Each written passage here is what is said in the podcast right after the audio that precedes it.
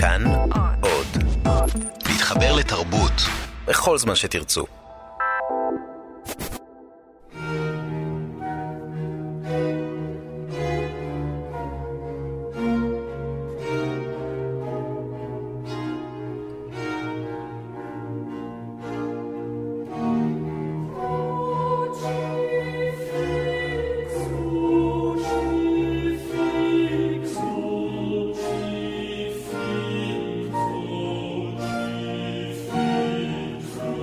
העיניים, אמר גרשונוולד, לא תיפקחנה לעולם. כמעט כל בני אדם חוצים את מרחב חייהם מן הלידה ועד המיטה בעיניים עצומות. גם אתה ואני, שמואל יקירי, בעיניים עצומות. הלא אם רק נפקח לרגע אחד את עינינו, מיד תבקע מתוכנו זעקה גדולה ונוראה, ואנחנו נצעק ונצעק ולא נחדל אף לרגע. ואם איננו זועקים יומם ולילה, סימן שאיננו עצומות. עכשיו אתה בחסדך תקרא קצת בספר שלך, ואנחנו נשב ונחריש. די דיברנו לערב הזה. מילים שמנסות לגעת, הבשורה על פי יהודה. שיחה עם הסופר עמוס עוז, קריאה זוהר סדן, מראיינת ועורכת רותי קרן. שלום לסופר עמוס עוז. שלום וברכה. כולנו כמעט, אתה אומר, באמצעות גרשון ולד, כולנו מתהלכים בעיניים עצומות. אחרת היינו צועקים צעקה גדולה, ולא היא. האם הספר הזה שלך, הבשורה על פי יהודה, הוא צעקה שכזו, ואולי גם ניסיון לפקוח את עינינו העצומות? הספר הוא לא צעקה, הספר מדבר רוב הזמן בשקט. וגרשון ולד אומר הרבה מאוד דברים מעניינים, פחות מעניינים, חכמים. לא תמיד הוא מדבר בשמי. לא כל מילה שאומר גרשון ולד, או מישהו אחר מן הדמויות בספר הזה, היא בשמי. הנה כאן סיפור מימי החורף של סוף שנת 59 ותחילת שנת 60. יש בסיפור הזה שגיאה וחשק, יש אהבה נכזבת ויש איזה עניין דתי שנשאר בלי מענה.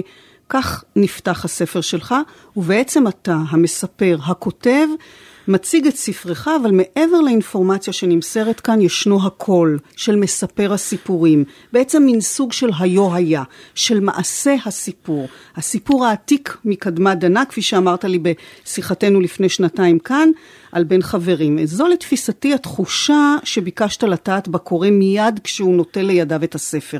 החל מתיאור הדירה בירושלים, תנור הנפט, המנורה, הקור הירושלמי, הברושים, הירח, הבית המבודד, כל המרכיבים של אה, סיפור אגדה אפל.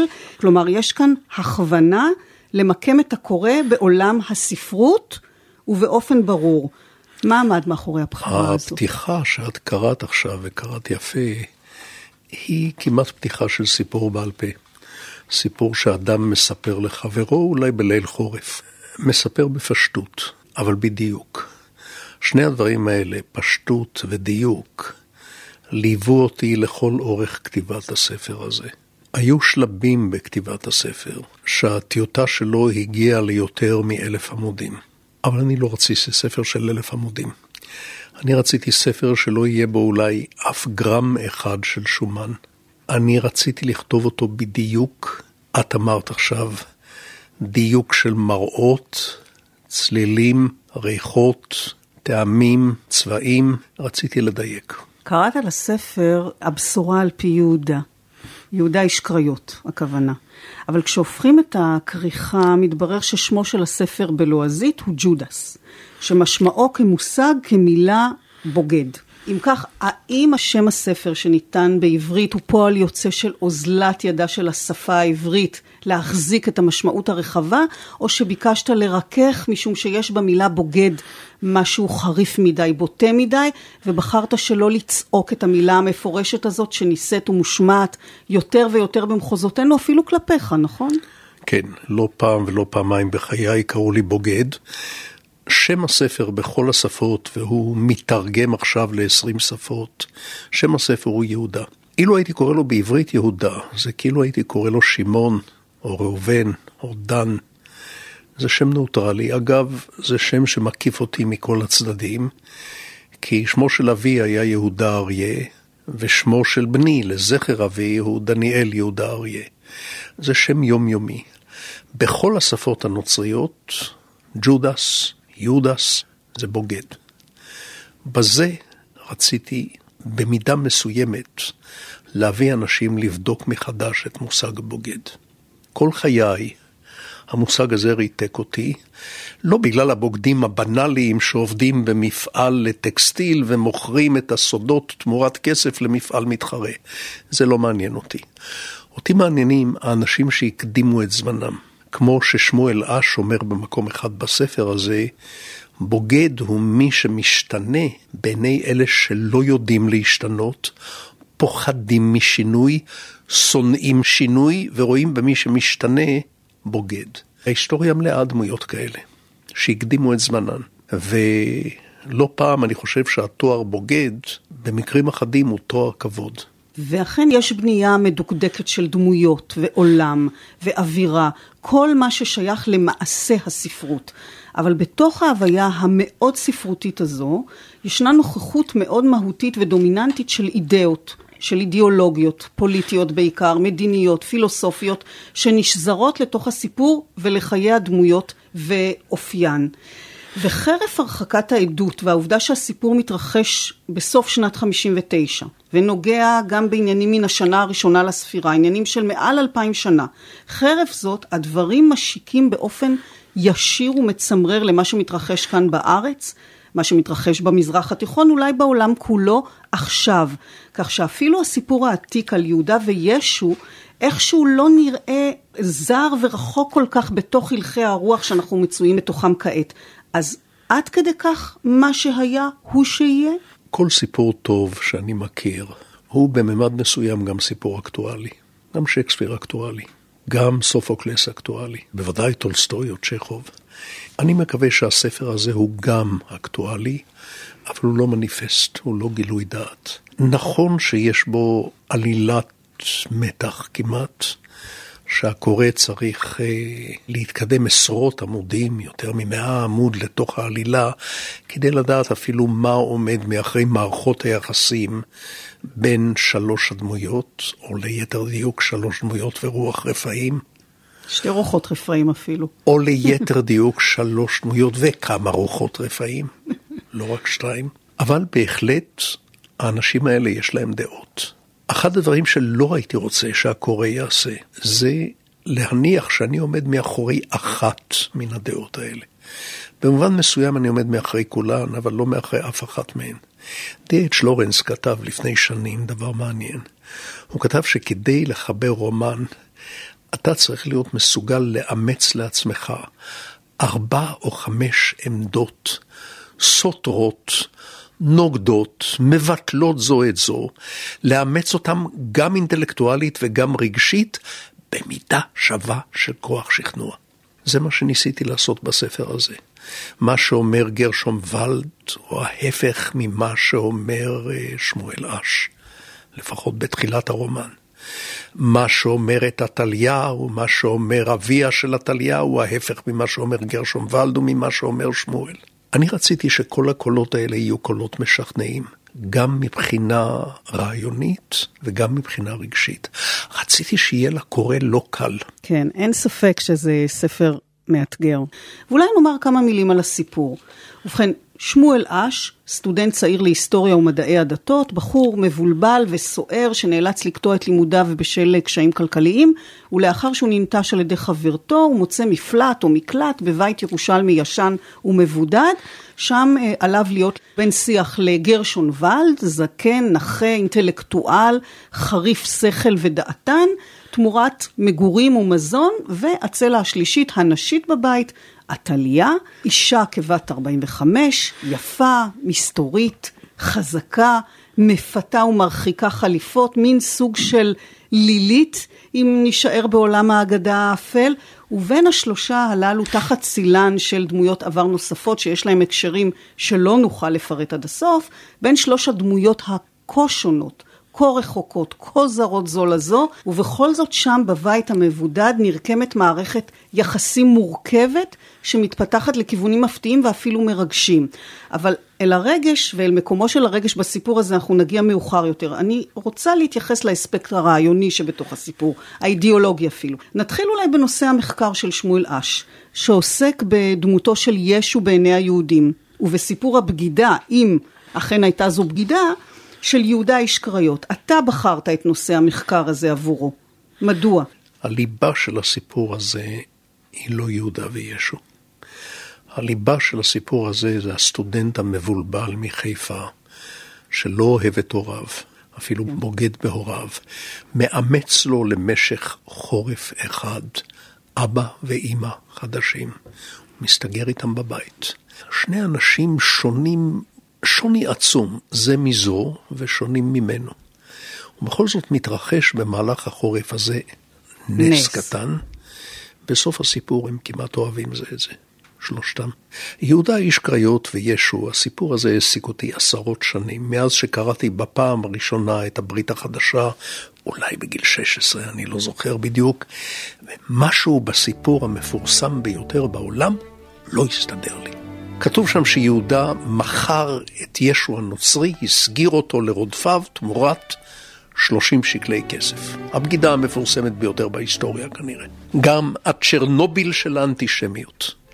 כל האנטישמיות בעולם ממוקדת מסביב לסיפור שכל היהודים הם יהודי איש קריות, יהודי, יהודה, בוגד. אפילו הדמיון הצלילי, בגרמנית למשל, בין יהודה ויהודס, קושר קשר מסוים את כל היהודים אל הבגידה הנוראה הזאת. שאלתי את עצמי, רגע, קודם כל, כמה זה 30 שקלי כסף? בדקתי. לא הרבה. אולי אלף דולר בערכים של היום. יהודה איש קריות, לפי המסופר לנו, היה אדם עמיד. למה הוא צריך למכור את רבו באלף דולר? ואם הוא כבר מוכר אותו בשלושים שקלי כסף, איך זה שהוא הולך ותולה את עצמו באותו ערב? יותר מזה, מי בכלל צריך היה שיסגירו את ישו לרודפיו? איזה צורך היה בנשיקה המפורסמת ביותר בהיסטוריה, נשיקה שבאמצעותה, לפי הברית החדשה, יהודה גילה לרודפים מיהו ישו. כל ירושלים הכירה את ישו. לא צריך היה לנשק אותו כדי לזהות אותו במסדר זיהוי. ישו גם לא ניסה להכחיש שהוא ישו. הוא לא אמר אני לא ישו, אני ג'ימי. מה היה הצורך בנשיקה? מה היה הצורך בבגידה? כל הסיפור לא הסתדר לי. שנים שאלתי את עצמי, מה מסתתר מאחורי הסיפור הזה? אני אענה לך ברמז על השאלה הזאת, בלי פירוט.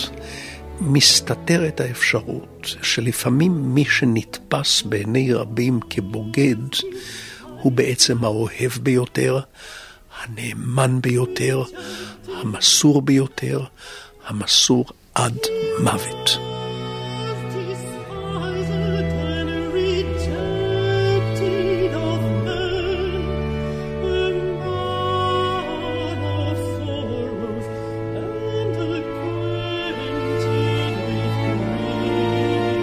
מכל 12 השליחים של ישו שבברית החדשה, היחיד שמת איתו, לא יכול היה לחיות אחריו, זה יהודה.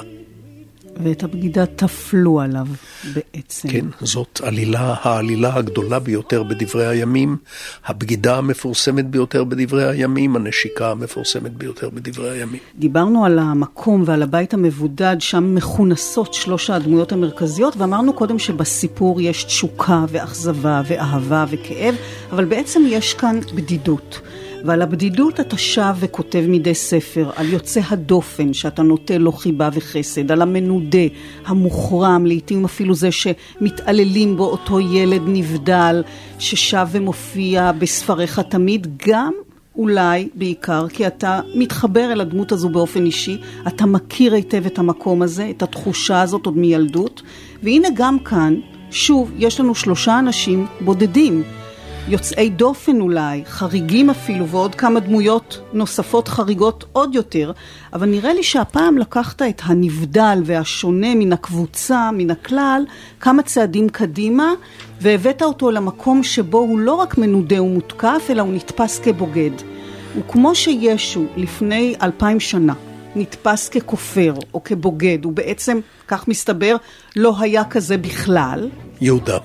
גם ישו. גם ישו, כן. ישו לא התכוון לייסד כן. דת חדשה, כן. אומר שמואל. כן. אילו קיבלו אותו היהודים, הייתה ההיסטוריה מתגלגלת לגמרי אחרת. הכנסייה לא הייתה קמה, וכך הייתה נחסכת הגלות, הרדיפות, הפוגרומים, האינקוויזיציה, עלילות הדם, הגזרות וגם השואה. אז יש כאן טענה מרחיקת לכת ונועזת מצד שמואל לשים סימן שאלה על עצם תקומת הדת הנוצרית וכמובן כל המאורעות והאסונות שבאו בגינה. כאשר הגרעין לכל זה נעוץ באותו נידוי, באותה החרמה, ביחסם כן. של היהודים לאיש יוצא הדופן ישו שנתפס ביניהם ככופר וכבוגד. כן. ואנחנו מקיימים את השיחה הזאת, עמוס, סמוך לתאריך הארבעה בנובמבר. לפני 19 שנה נרצח ראש הממשלה יצחק רבין תחת האשמה לאורך תקופה ארוכה כבוגד. וההאשמה הזאת בבגידה לאורך כל ההיסטוריה, למעלה מאלפיים שנה, תמיד הובילה לאסון. זה גלגול היסטורי של אסון צפוי מראש, בעצם. אני אתן לך רשימה קטנה של אנשים שחלק מבני עמם, לפעמים חלק גדול מבני עמם, קראו להם בוגדים. ירמיהו הנביא, למשל. לינקולן כשהוא שחרר את העבדים בארצות הברית, צ'רצ'יל כשהוא פירק את האימפריה הבריטית, דה גול שהצבא והימין הביאו אותו לשלטון בצרפת והוא הוציא את צרפת מאלג'יר, מצפון אפריקה ונתן לה עצמאות. הרצל כשהוא הסכים לתוכנית אוגנדה, ויתר על ארץ ישראל, קראו לו בוגד. בן גוריון כשהוא הסכים לתוכנית החלוקה ב-47, קראו לו בוגד. סאדאת כשהוא בא לירושלים, חצי העולם הערבי קרא לו בוגד. בגין כשהוא ויתר על סיני, רבין ופרס כשהם חתמו על הסכמי אוסלו קראו להם בוגדים.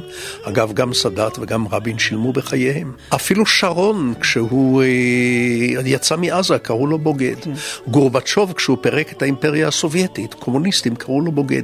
את יודעת מה, זה מועדון מכובד מאוד. אולי יותר מכובד מן המועדון של המנהיגים שלא קראו להם בוגדים. אבל אני רוצה להתייחס למשהו נוסף שיש בעצם ה...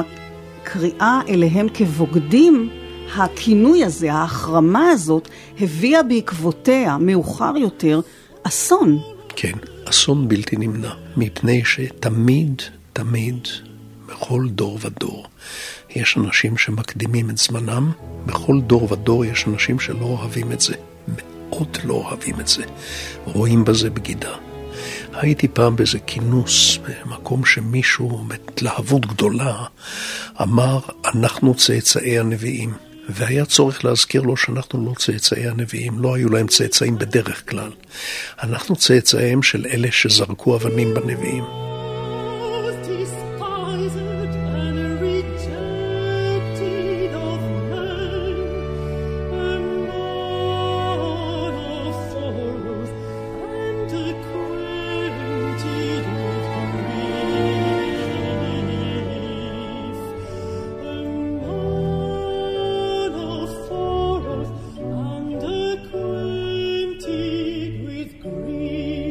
יש שתי דמויות ברומן שלך שמואשמות בבגידה, שתיהן לא בין החיים, ונראה שההאשמה הזו לא רק שלא הייתה מוצדקת, אלא היא גרמה עוול נורא, והרס של המשך החיים, ההתבודדות, ההסתגרות לגבי האחד, רצח של השני בהאשמת שווא מובהקת ומזעזעת, ובעצם אתה מספר כאן על תחושת נבגדות מצד המכונה בוגד. כי אם מדובר, ואתה מביא את הדוגמאות האלו מן ההיסטוריה, וגם הדמויות ברומן שלך, אנשים שביקשו את טובת החברה, ביקשו לעשות צעד אמיץ של שינוי למען החברה, והצעד הזה נתפס כבגידה, זו תחושה נוראה של נבגדות. אתה הרי אדם שמשמיע את דעותיך לאורך השנים, לעיתים דעות ששנויות במחלוקת או לא מקובלות על חלק מן הציבור, הקיץ הזה, קיץ של מלחמה, עוד מלחמה. נשאת דברים על רקע הלכי הרוח השורים עלינו, גם לך קראו בוגד. למי וזה... לא קראו בוגד בקיץ הזה? אבל זו בוודאי תחושה צורבת של נבגדות. אם את שואלת אותי באופן אישי, אני רגיל. זה לא חדש. אני, הפעם הראשונה בחיי שקראו לי בוגד, הייתי ילד קטן בירושלים, בימי השלטון הבריטי, והתיידדתי קצת עם איזה סמל אנגלי שמן, שלימד אותי קצת אנגלית ואני לימדתי אותו קצת עברית. קראו לי בוגד, כך שזה לא חדש. ולא כאב? היום זה לא כואב, כמעט לא כואב. לא? היום כמעט לא. להפך, אמרתי לך, ואני אגיד את זה שוב, אני כמעט רואה בזה תואר כבוד. כשאני חושב בחברת מי נמצא אדם שקוראים לו בוגד, אפשר לענוד את זה על דש הבגד בגאווה. אבל בואי לא נשכח שבראש ובראשונה בסיפור הזה כל אחד קצת בוגד. לא רק שתי הדמויות שאת הזכרת אותה, שמואל אש, הגיבור הראשי, אמרנו כבר, בוגד בהוריו. ונבגד על ידי חברתו. ונבגד על ידי חברתו. היה לו סבא. שעבד במשטרה הבריטית ומסר ידיעות למחתרת, אבל המחתרת הרגה אותו כי היא חשבה שהוא משרתם של שני אדונים. מי לא? זאת אומרת, כמעט כל אדם בספר הזה, נכון. אני לא עושה הכללות על חיי אדם או על, על האנושות, אבל בספר הזה כל אדם הוא קצת בוגד וקצת נבגד. נכון, מדובר על אנשים לא מאושרים. אני עכשיו עונה על שאלה ששאלת קודם. אני לא כותב על אנשים מאושרים, לא רק אני. אם תסתכלי על ספרות העולם ואל הספרות העברית, תמצאי מעט מאוד אנשים מאושרים. הזכרנו שתי דמויות רפאים, כלומר דמויות שאינן בין החיים אבל מאוד נוכחות בבית, בעיקר כי שניהם הוגדרו כבוגדים. האחד הוא שאלתיאל אברבנאל, איש שעבד לצידו של בן גוריון. וכשהוא ביקש להשמיע את דעת מיעוט בשאלת הסכסוך שבין יהודים לערבים, הוא נודע. הוא הורחק והוחרם כבוגד. אברבנאל לא התפעל ממדינות, כל המדינות היו בעיניו רעיון ילדותי ומיושן. בעל החלומות היה בן גוריון, הוא וכל העדר שהלך אחריו כמו אחרי החלילן מהמלין, לשחיטה, לטבח, לגירוש, לשנאת נצח בין שתי הקהילות. שני העמים אכולי שנאה ורעל, ושניהם יצאו מן המלחמה חדורי נקמה וצדק. מרוב צדק, כל הארץ מכוסה בתי קברות וזרועה הריסות של מאות כפרים עניים שהיו ונמחקו ואינם. אז זו אגב השקפה שלמרות שהיא מהפכנית וחתרנית ומרחיקת לכת, היום מתבררת כפחות ופחות אפשרית כאשר אנחנו רואים שעמים ומדינות דווקא חותרים להפרדה. כלומר, הכיוון הוא הפוך. אם את רוצה להתווכח עם אברבנאל, את תמצאי אותי לצידך. אברבנאל, את המילים הקולעות ביותר עליו אומרת דווקא ביתו, שבכמה דברים היא יותר רדיקלית ממנו. נכון. היא אומרת עליו, הוא לא היה שייך לזמנו. אולי בא מוקדם מדי, אולי בא מאוחר מדי. אני, למשל, לא הייתי מתנגד שהנכדים או הנינים שלי יחיו בעולם שיש בו מאות ואולי אלפי קהילות, שפות, תרבויות, מסורות, אמונות, ואין גבולות, ואין טנקים, ואין טילים, ואין מנהרות, ואין דרכונים, ואין גבולות. חלום יפה. לא בא בחשבון בזמן הזה, לא כאן ולא בשום מקום כנראה, או כמעט לא בשום מקום. אבל אין פירושו של דבר שהחלום הוא לא חלום יפה, יש בו קסם. אין ספק. ואם נחזור לשכונה המדממת שלנו, אתה נוגע כאן בעניין מהותי נוסף. שנאת נצח, איבה תמידית, סכסוך דמים, ששני הצדדים יוצאים ממנו חדורי נקמה וצדק, בעיקר צדק, נחרצות. וגם על עתליה נאמר, ולד אומר עליה, היא צודקת, כי הלא אי אפשר לעתליה שלא להיות צודקת. היא נולדה צודקת, היא כולה קרוצה מצדק, אבל הצדק התמידי הוא בעצם אדמה חרוכה, לא? וזה מקומם אותך, זה מקור האסון, נכון? במקום שבו אנו צודקים, אמר כבר עמיחי, לא יצמחו פרחים כן. באביב. תראי, כשאדם הופך להיות סימן קריאה מהלך, הוא פנאט, או היא פנאטית. שם לא יצמחו פרחים. הפנאט הוא בעצם אלטרואיסט גדול. הוא כל הזמן מעוניין בך, לא בעצמו. הוא רוצה לשנות אותך. אם אפשר, בטוב. אם אי אפשר, הוא יהרוג אותך לטובתך. סימני הקריאה המהלכים, הצדק המוחלט, גובל לא פעם בפנאטיות. הרומן הזה עושה את ההפך.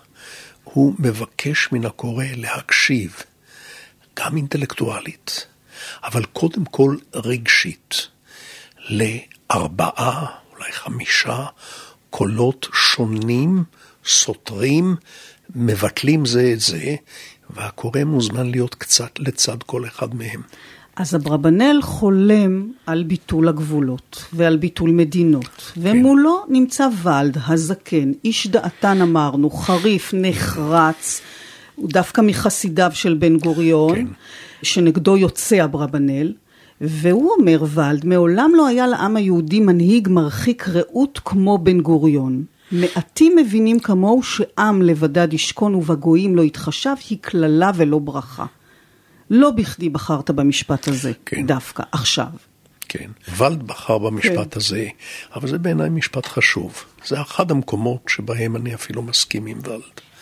עם לבדד ישכון, ובגויים לא יתחשב, זאת לא ברכה, זאת קללה גדולה. זה אולי מתקשר ישירות עם ביטול מדינות שמבקש אברבנאל ובל, דווקא הוא אולי מרחיק לכת עוד יותר, ומדבר על ביטול דתות.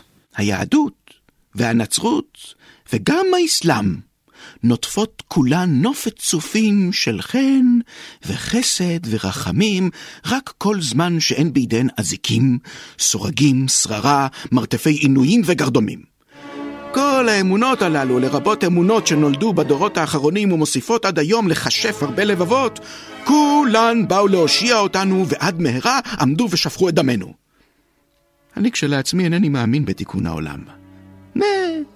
אינני מאמין בשום צורה של תיקון העולם.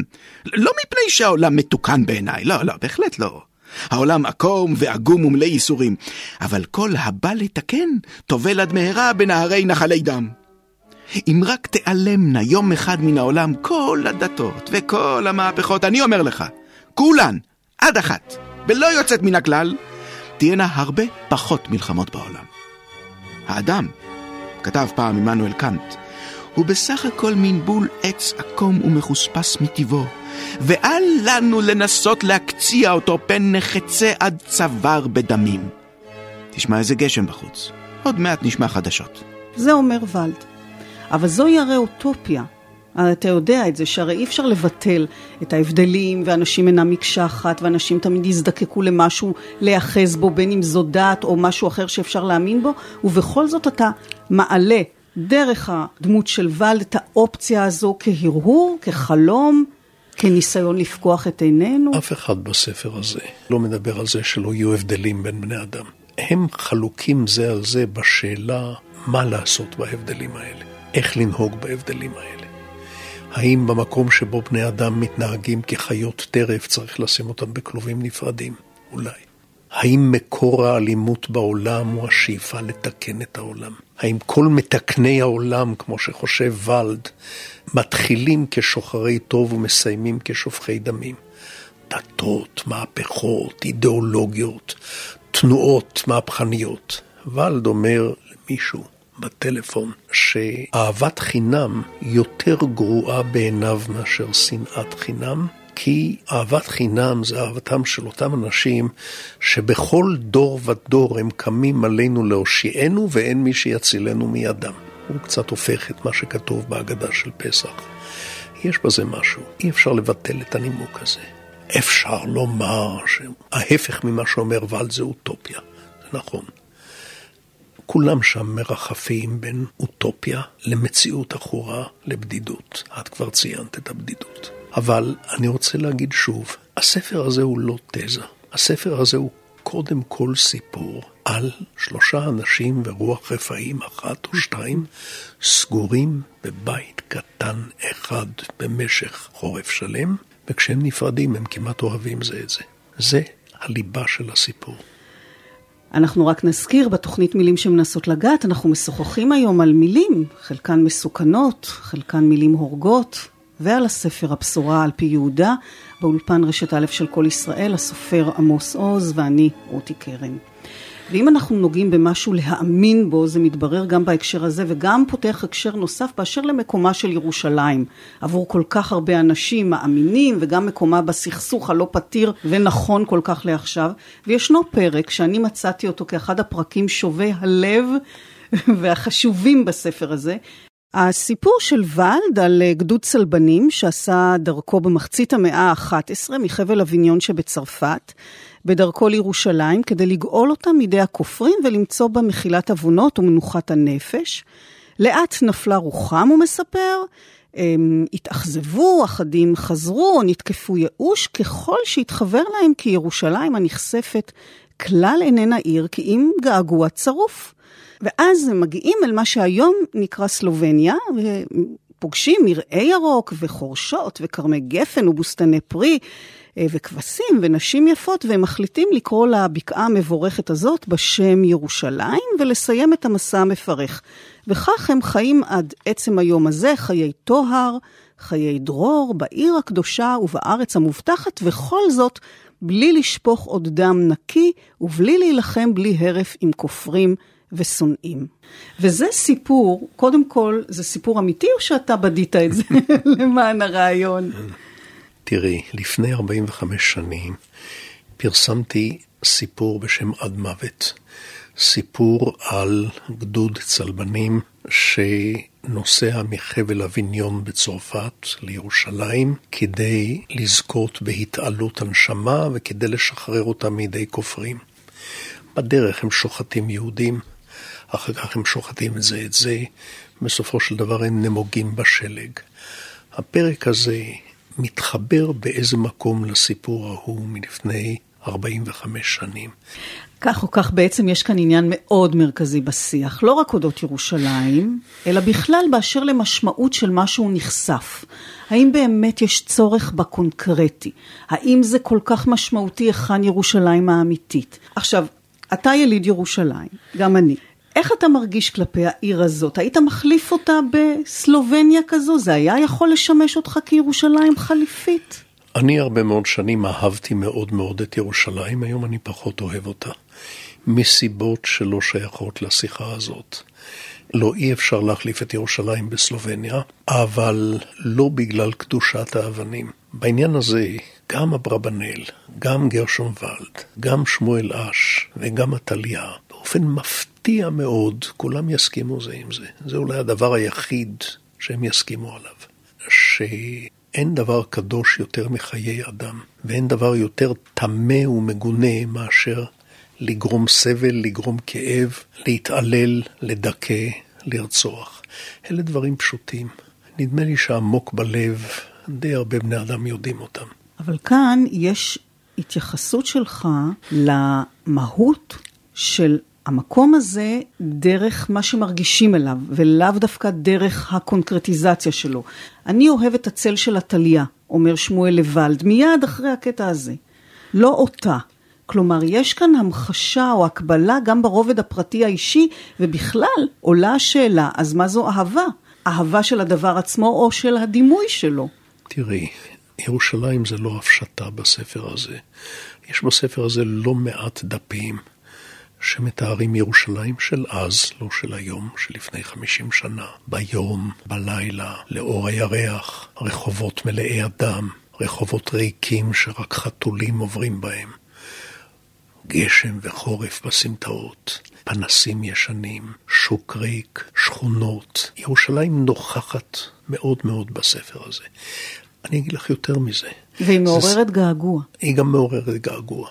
זה ספר שלא יכול היה להתרחש בשום מקום אלא בירושלים. כל פרקיו, כולל הפרק היוצא דופן על יום הצליבה, גם הוא בירושלים. רק בסוף הספר יש יציאה מירושלים, ממש בדפים האחרונים. ומה לגבי אהבה? אהבה זה מה שאפשר למצוא בספר הזה לקראת סופו בין שלוש הנפשות האלה. ממה היא עשויה? היא עשויה מהרבה מאוד דברים. היא עשויה גם מאנוכיות וגם מזולתיות. יש בה הרבה ניגודים. היא עשויה לפעמים מן הרצון לשלוט בזולת, ולפעמים מהרצון שהזולת ישלוט בי או בך. היא עשויה מקנאה, היא עשויה את יודעת, כאשר לפני שנים השמאל ההיפי של שנות ה-60 אימץ את הסיסמה make love not war, אני התקוממתי נגד זה. אני אמרתי שההפך מ-war זה לא love, ההפך מ-war זה peace. ואהבה ושלום זה שני דברים שונים לגמרי. יש פה מקום אחד שגרשון ולד אומר, ואני חושב שהוא צודק. שמידת האהבה היא מצומצמת. כל אחד מאיתנו יכול לאהוב חמישה אנשים, עשרה, אולי חמישה עשר. אם אדם בא ואומר לי, אני אוהב את העולם השלישי, או אני אוהב את אמריקה הלטינית, או אני אוהב את המין הנשי, זה ריק. זה חלק מן הוויכוח שמנהל ולד עם ישו הנוצרי, לא עם שמואל, לא איתי, לא איתך. עם ישו שהאמין באהבה אוניברסלית והאמין שייתכן שכולם יאהבו את כולם. טעה. בין יהודים לערבים אין ולא הייתה אף פעם שום אי הבנה. להפך, כבר כמה עשרות שנים שוררת ביניהם הבנה גמורה ומושלמת. הערבים בני המקום דבקים בארץ הזו משום שהיא ארצם היחידה, אין להם ארץ אחרת זולתה. ואנחנו דבקים בארץ הזאת ממש מאותה סיבה. הם יודעים שאנחנו אף פעם לא נוכל לוותר עליה, ואנחנו יודעים שהם לא יוותרו עליה לעולם. ההבנה ההדדית היא אפוא בהירה ללא דופי. שום אי הבנה אין ולא הייתה בינינו. אביה של עתליה היה מאלה האנשים הסבורים שכל ריב בעולם אינו אלא אי הבנה. קרטוב של ייעוץ משפחתי, קומץ של ריפוי קבוצתי, טיפה או שתיים של רצון טוב, ומיד נהיה כולנו אחים בלב, בנפש, והריב יהיה כלא היה. הוא, הוא היה מאלה המאמינים שכל הנדרש מבעלי הריב הוא שיטיבו להכיר זה את זה, ומיד יתחילו לחבב זה את זה. אין לנו אלא לשתות יחדיו איזה כוס קפה חריף ומתוק ולגלגל שיחת רעים, ומיד תזרח השמש והשונאים ייפלו בדמעות זה על צווארו של זה, כמו ברומן של דוסטויבסקי. ואילו אני אומר לך, יקירי, שני גברים האוהבים אישה אחת, שני עמים הטוענים לארץ אחת, גם אם ישתו יחדיו נערות של קפה. הנערות האלה לא יכבו את שנאתם ומים רבים לא ישטפוה. ועוד זאת אני אומר לך, חרף כל מה שאמרתי לפני כן, אשרי בעלי החלומות, וארור האיש שיפקח את עיניהם. כן, האבות המייסדים והאימהות המייסדות של מדינת ישראל היו בעלי החלומות, ויחד עם זה היו די פקוחי עיניים, אחדים מהם. ולד מדבר על בן גוריון למשל, שהיה בעיניו מיזוג נדיר מאוד של בעל חלומות ואיש מפוכח וזהיר ומושחז מאוד. לא תמיד יש סתירה בין שני הדברים האלה. בעלי חלומות זה כולן, אין כמעט אדם שאין לו חלומות. כל מיני חלומות. חלומות על מסעות רחוקים, פנטזיות מיניות, חלומות על uh, הצלחות או על קריירה, חלומות על בית עם גינה. אבל לפעמים החלומות האלה קשורים בדיכוי הזולת, בשעבוד הזולת, בדחיקת הזולת, ואז צריך להיזהר. זאת אומרת, אני לא יכול לומר לך, חלומות זה יופי, ואני גם לא יכול לבוא ולומר לך, חלומות זה אוי ואבוי. אני לא יכול לומר לך שהגשמת החלומות זה יופי, אני גם לא יכול להגיד לך שהגשמת החלומות זה אוי ואבוי. אני יכול להגיד לך דבר אחד, בשמי, לא בשם אף אחד מן הגיבורים האלה. מדינות, כולן כמעט, נולדות מתוך גיאוגרפיה, מתוך היסטוריה, מתוך דמוגרפיה, מתוך פוליטיקה, לא מדינת ישראל. מדינת ישראל נולדה מתוך חלומות. עכשיו, כל דבר שנולד מתוך חלומות, אם הוא מתגשם, יש לו טעם מסוים של אכזבה. הדרך היחידה לשמור חלום נקי וצח זה לא להגשים אותו. האכזבה היא לא רק במדינת ישראל, יש בה לא מעט אכזבות. האכזבה היא בטבע החלומות שהתגשמו. ובמדינת ישראל יש לא רק אכזבה, יש בה גם צדדים שהם בעיניי מושכי לב ואפילו אה, מעוררי אהבה ומעוררי התפעלות. זה ברור שאת הדברים האלה מביעות הדמויות, אבל אתה כותב להן את הטקסט, ואתה בוחר מה הם יגידו ומה הם יחשבו. ויש כאן בחירה שלך ברומן הזה לחלק האידאי, האידיאולוגי, לתת לו מקום מרכזי. ובריאיון לפני שנתיים אמרת לי שיש אצלך הפרדה ברורה, שיש לך שני עטים. סיפרת לי שאתה כותב בעט ולא במחשב. Mm-hmm. שבאחד אתה מבקר או תוקף את הממשלה ואומר לה ללכת לעזאזל, ככה אמרת לי כן. אז, ואת זה אתה עושה בראיונות, בנאומים, במאמרים בעיתונות, ובעת השני אתה כותב ספרות, אתה מחבר סיפורים. האם כאן, בספר הזה, עמוס, כתבת בעת שלישי משולב, או כתבת בשני העטים לסירוגין, כשהדמויות, כן, הדמויות נושאות את המטען האידיאולוגי, שבחלקו אולי גם מביע את דעותיך. לא, רותי, כתבתי את העת הזה באותו עת שהשתמשתי בכל הספרים שלי. זה סיפור, זה לא מסע, זה לא נאום, זה לא תוכנית פוליטית. אבל זה סיפור על אנשים בעלי דעות מושחזות שמתווכחים ביניהם. זה סיפור. אילו הייתי רוצה להגיד משהו על הממשלה, או על הכיבוש, או על המשוררים הצעירים, או על היהדות, או על המקומות הקדושים. אילו הייתי רוצה להגיד משהו, הייתי לוקח וכותב מאמר, זה באמת יותר מהר מאשר לכתוב רומן ויותר קל. אבל בכל זאת, כשאתה נושא נאום, או כשאתה כותב מאמר, לא תמיד כולם רוצים לשמוע. יש אפילו התנגדות, קוראים לך בוגד, אמרת את זה. אבל כשאתה בגלימת הסופר, והדברים מובאים בתוך הסיפור, שכתוב כבר אמרנו בתחילת שיחתנו כמעין אגדה. אולי כך יש סיכוי גבוה יותר שהם יחדרו פנימה, שהם יובנו לעומקם, וגם כי זה שמואל אש, זו עתליה, זה גרשום ולד, אומרים, חושבים, מרגישים, זה לא אתה. רותי, אילו רציתי לשלוח מסר לעם ישראל, לא הייתי כותב רומן. נקודה. חד וחלק. זה סיפור על אנשים שיש להם דעות, בעיניי כולן דעות מעניינות. יש אפילו חלקים מקולם שאני הייתי מזדהה איתם, חלקים, אבל לא כדאי לקרוא את הרומן הזה מתוך חיפוש עם פנס חזק איפה מתחבא כאן עמוס עוז? הוא בכל מקום, אבל הוא לא בשום מקום. אין שם שורה אחת שנתתי לשכן לכתוב, או לחתול. אני כתבתי את הספר הזה. אבל אין שם שורה אחת שכתבתי כהצהרה שלי. אין דבר כזה. אמרת לי קודם, לפני שהתחלנו את ההקלטה, שהעבודה של הכתיבה היא עבודה קשה ומכבידה. היו רגעים של התלבטות משמעותית, מעבר להתלבטויות שיש בכל כתיבה מן הסתם. היו דברים שכתבת והתחרטת או החלטת לוותר עליהם. יש דברים שאתה מתחרט כעת שכתבת, או יש דברים שהיית רוצה שיהיו בפנים ולא כתבת אותם. את הספר הזה כתבתי כמעט חמש שנים בהפסקות. התחלתי לכתוב אותו לפני שש שנים.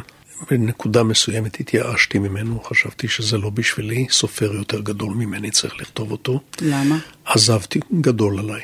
עזבתי אותו וכתבתי קובץ סיפורים בשם תמונות מחיי הכפר.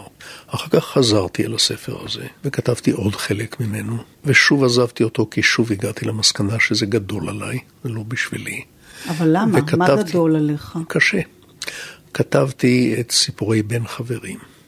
אחרי שגמרתי את סיפורי בין חברים, חזרתי בעקשנות אל הספר הזה וגמרתי אותו. אם הוא יצא בדיוק כמו שרציתי, התשובה לא, אין דבר כזה. בכל ספר בעולם, לא רק ספר שלי, כל ספר בעולם, יש לפחות שלושה ספרים. יש הספר שאני כתבתי, יש הספר שאת קראת והוא שונה, ויש ספר שלישי שהוא הספר שהייתי כותב אילו היה לי די כוח. הוא הספר הטוב באמת.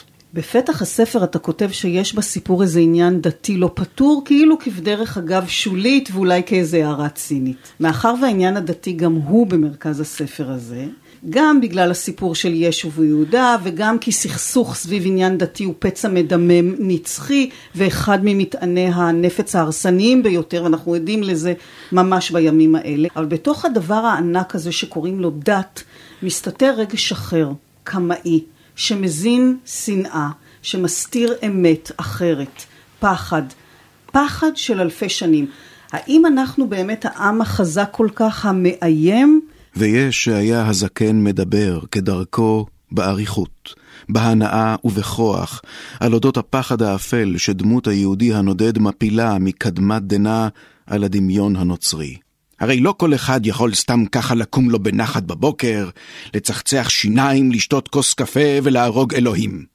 כדי להרוג אלוהות, חייב ההורג להיות חזק עוד יותר מן האל, וחייב גם להיות זדוני ומרושע עד בלי די. ישו הנוצרי, אלוהות חמימה וקורנת אהבה.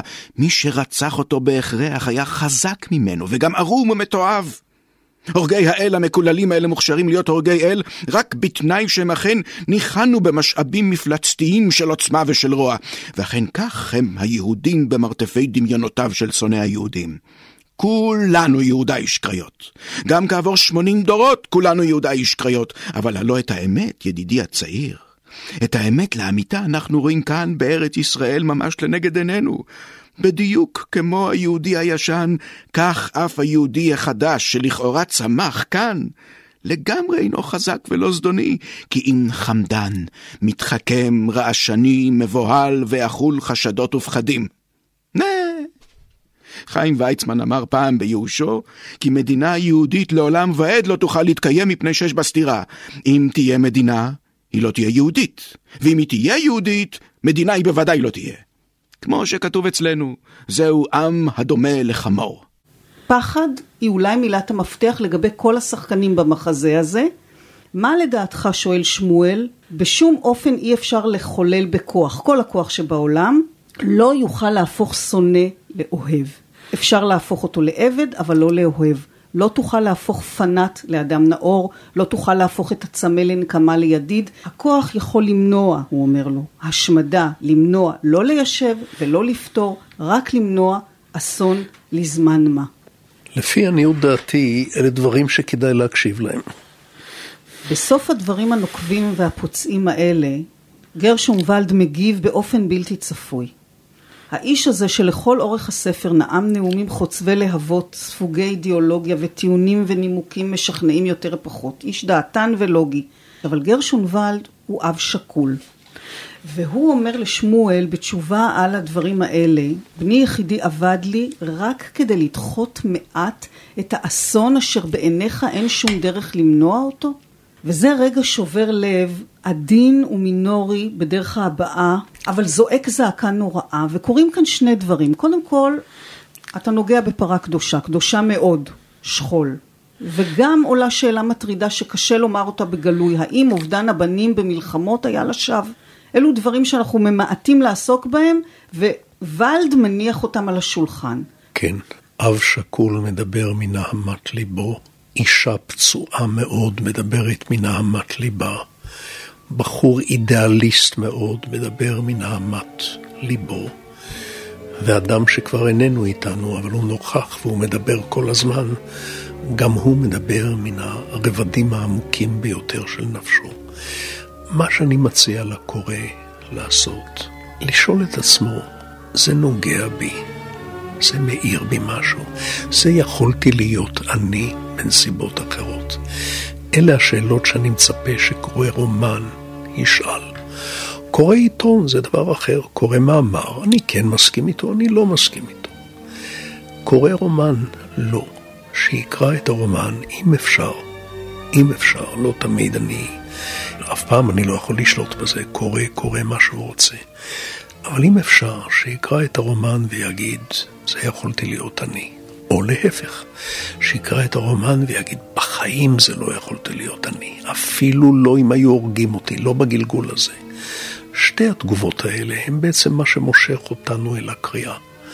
גם הגילוי, איך הסופר הזה ידע, הוא מדבר עליי, זה בדיוק אני. וגם הגילוי ההפוך, כמה זה מוזר, כמה זה מופלג, כמה זה אקזוטי, כמה זה נורא, כמה זה נועז. זה לא יכולתי להיות אני בשום אופן. אלה הדברים שאני רוצה להעיר בקורא, ולא את השאלה אם אתה מצביע שמואל, או אתה מצביע ולד, או אתה מצביע עתליה, או אתה מצביע אברבנאל, או אתה מצביע ישו, או אתה מצביע בן גוריון. לא זה. אני הייתי מאוד רוצה שהקוראים של הספר הזה, והקוראים של ספרים אחרים שלי, והקוראים של ספרות בכלל, יביאו איתם אל הקריאה קודם כל סקרנות רגשית. אינטלקטואלית, אולי היסטורית, סקרנות. לא צורך בתורה חדשה, ולא צורך בחיזוק עמדותיהם או באתגור עמדותיהם, אלא קודם כל סקרנות. קורה כאן דבר נוסף ברגע הזה בין ולד לשמואל, ואחרי מה שוולד אומר על בנו, שמואל מרגיש צורך לחבק אותו. אבל הוא שותק, הוא לא עושה את זה, כי אין נחמה, הוא אומר, והוא הולך להאכיל את הדגים באקווריום, ששותקים. כי ברגע הזה יאה השתיקה. ואני רוצה באמת להביא מכאן אל ההיבט הרגשי בספר, אל מה שנרקם לאט ובעדינות שברירית בין שלושת האנשים שגרים בבית הזה, זה לא פשוט. מדובר באנשים שהתרגלו לבדידות, שקשר עם אנשים הוא עניין מסובך עבורם, כל אחד מסיבותיו הוא, ובכל זאת נוצרת קרבה. במקרה של עתליה ושמואל זו קרבה שתחילתה במשיכה מינית, בתשוקה, אבל באיזשהו שלב יש רמז שאולי זה שינה מצב צבירה, טיפה. גם בין ולד לשמואל, ואולי ההתקרבות בין שני האנשים האלו, הסטודנט הצעיר והאינטלקטואל המריר, הקשה, המזדקן, היא הנס המופלא שמתרחש בספר הזה. והוא מתרחש לאט לאט. ברגע ההוא שכבר ציינו, ואחר כך כששמואל נפצע ברגלו ומרותק אל המיטה, והזקן הנכה מגיע לטפל בו, ובעיקר ברגע הפרידה. והוא אומר לו ככה, ולד, אתה תלך בקרוב לדרכך, ואני כנראה קצת אחסר אותך כאן, לפעמים, בעיקר בשעות שלנו, שבהן האור מתמעט במהירות והערב חודר לעצמות. אני חי בין פרידה לפרידה. תראי, פה, לא תמיד, אבל פה, בספר הזה, בדידות אחת, ועוד בדידות שנייה, ועוד בדידות שלישית, זה לא בדידות כפול שלוש, זה פחות בדידות. חיי אדם הם, אה, דוסטויבסקי אומר, איוון קרמזוב אומר באחים קרמזוב, נפש האדם היא רחבה מדי, אני הייתי מצמצם אותה קצת. אולי איוון קרמזוב היה מצמצם אותה, אני לא יודע, אבל היא לא מצומצמת, היא רחבה ומלאה ניגודים. הספר הזה נגמר בכך שהגיבור שלו, שמואל אש, יוצא מן הרחם של הבית הירושלמי החורפי אל העולם, החוצה. יוצא מהבית, יוצא מירושלים. לאן הוא ילך? מה הוא יעשה עם חייו? זה הקורא ימלא את חלקה או את חלקו, תשלים בדמיונה או ישלים בדמיונו, זה לא בספר. הכל פתוח. אתה מסיים באמת את הספר שגדוש בסימני קריאה ודעות ואידיאולוגיות, חלקן קיצוניות, נחושות, ללא התפשרות, שהובילו לדמים ולמלחמות ולנידוי ולחרמות ולבגידה. כל הסיפור שישנו שם, גם בדעות של הדמויות וגם בסיפור של ישו, אתה בוחר לסיים את הספר בתהייה, בלא ידוע. אתה בוחר לסיים בסימן שאלה. הוא הוריד מכתפו את הקידבק, הניח אותו על האספלט המאובק, על הקידבק שם בזהירות את המעיל וגם את המקל והכובע, ועמד ושאל את עצמו. אם אני אצליח להביא לזה שהקוראים שלי, או חלק מהם, בסוף הקריאה יהיו באותו מקום, כלומר יניחו את הקידבק ועליו את המקל ואת הכובע, ויעמדו וישאלו את עצמם, אז טוב. עמוס עוז, אני מאוד מודה לך על התשובות. תודה לך, רותי, תודה על השאלות.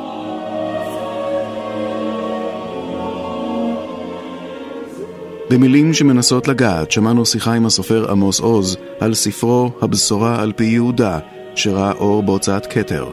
קריאה זוהר סדן, ראיינה וערכה רותי קרן.